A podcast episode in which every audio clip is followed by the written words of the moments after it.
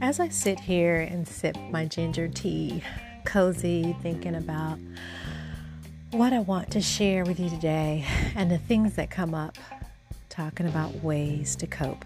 How do you cope with your anxiety?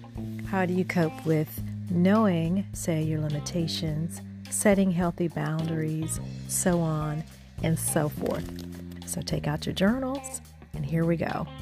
First and foremost, one of the ways to cope is simply taking a break, working through our issues and challenges through reflection, taking a moment to pause in a safe and sacred space, your personal retreat time.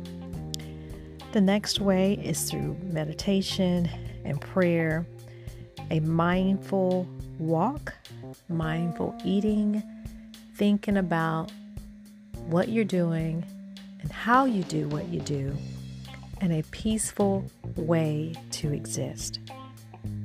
Healthy conversations. Healthy conversations, just plugging into a healthy vibe and energy and a nice exchange one to another. Healthy conversations is a great way to cope. Beautiful, loving spaces.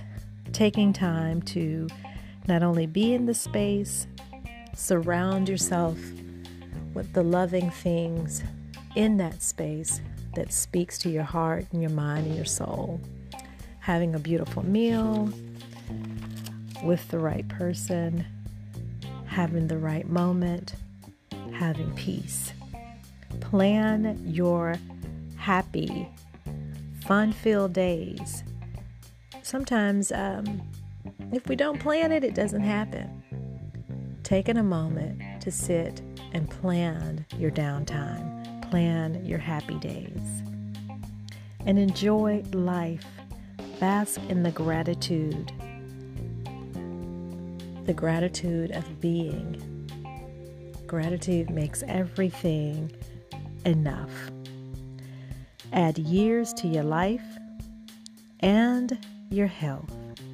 Be well, be well, and namaste.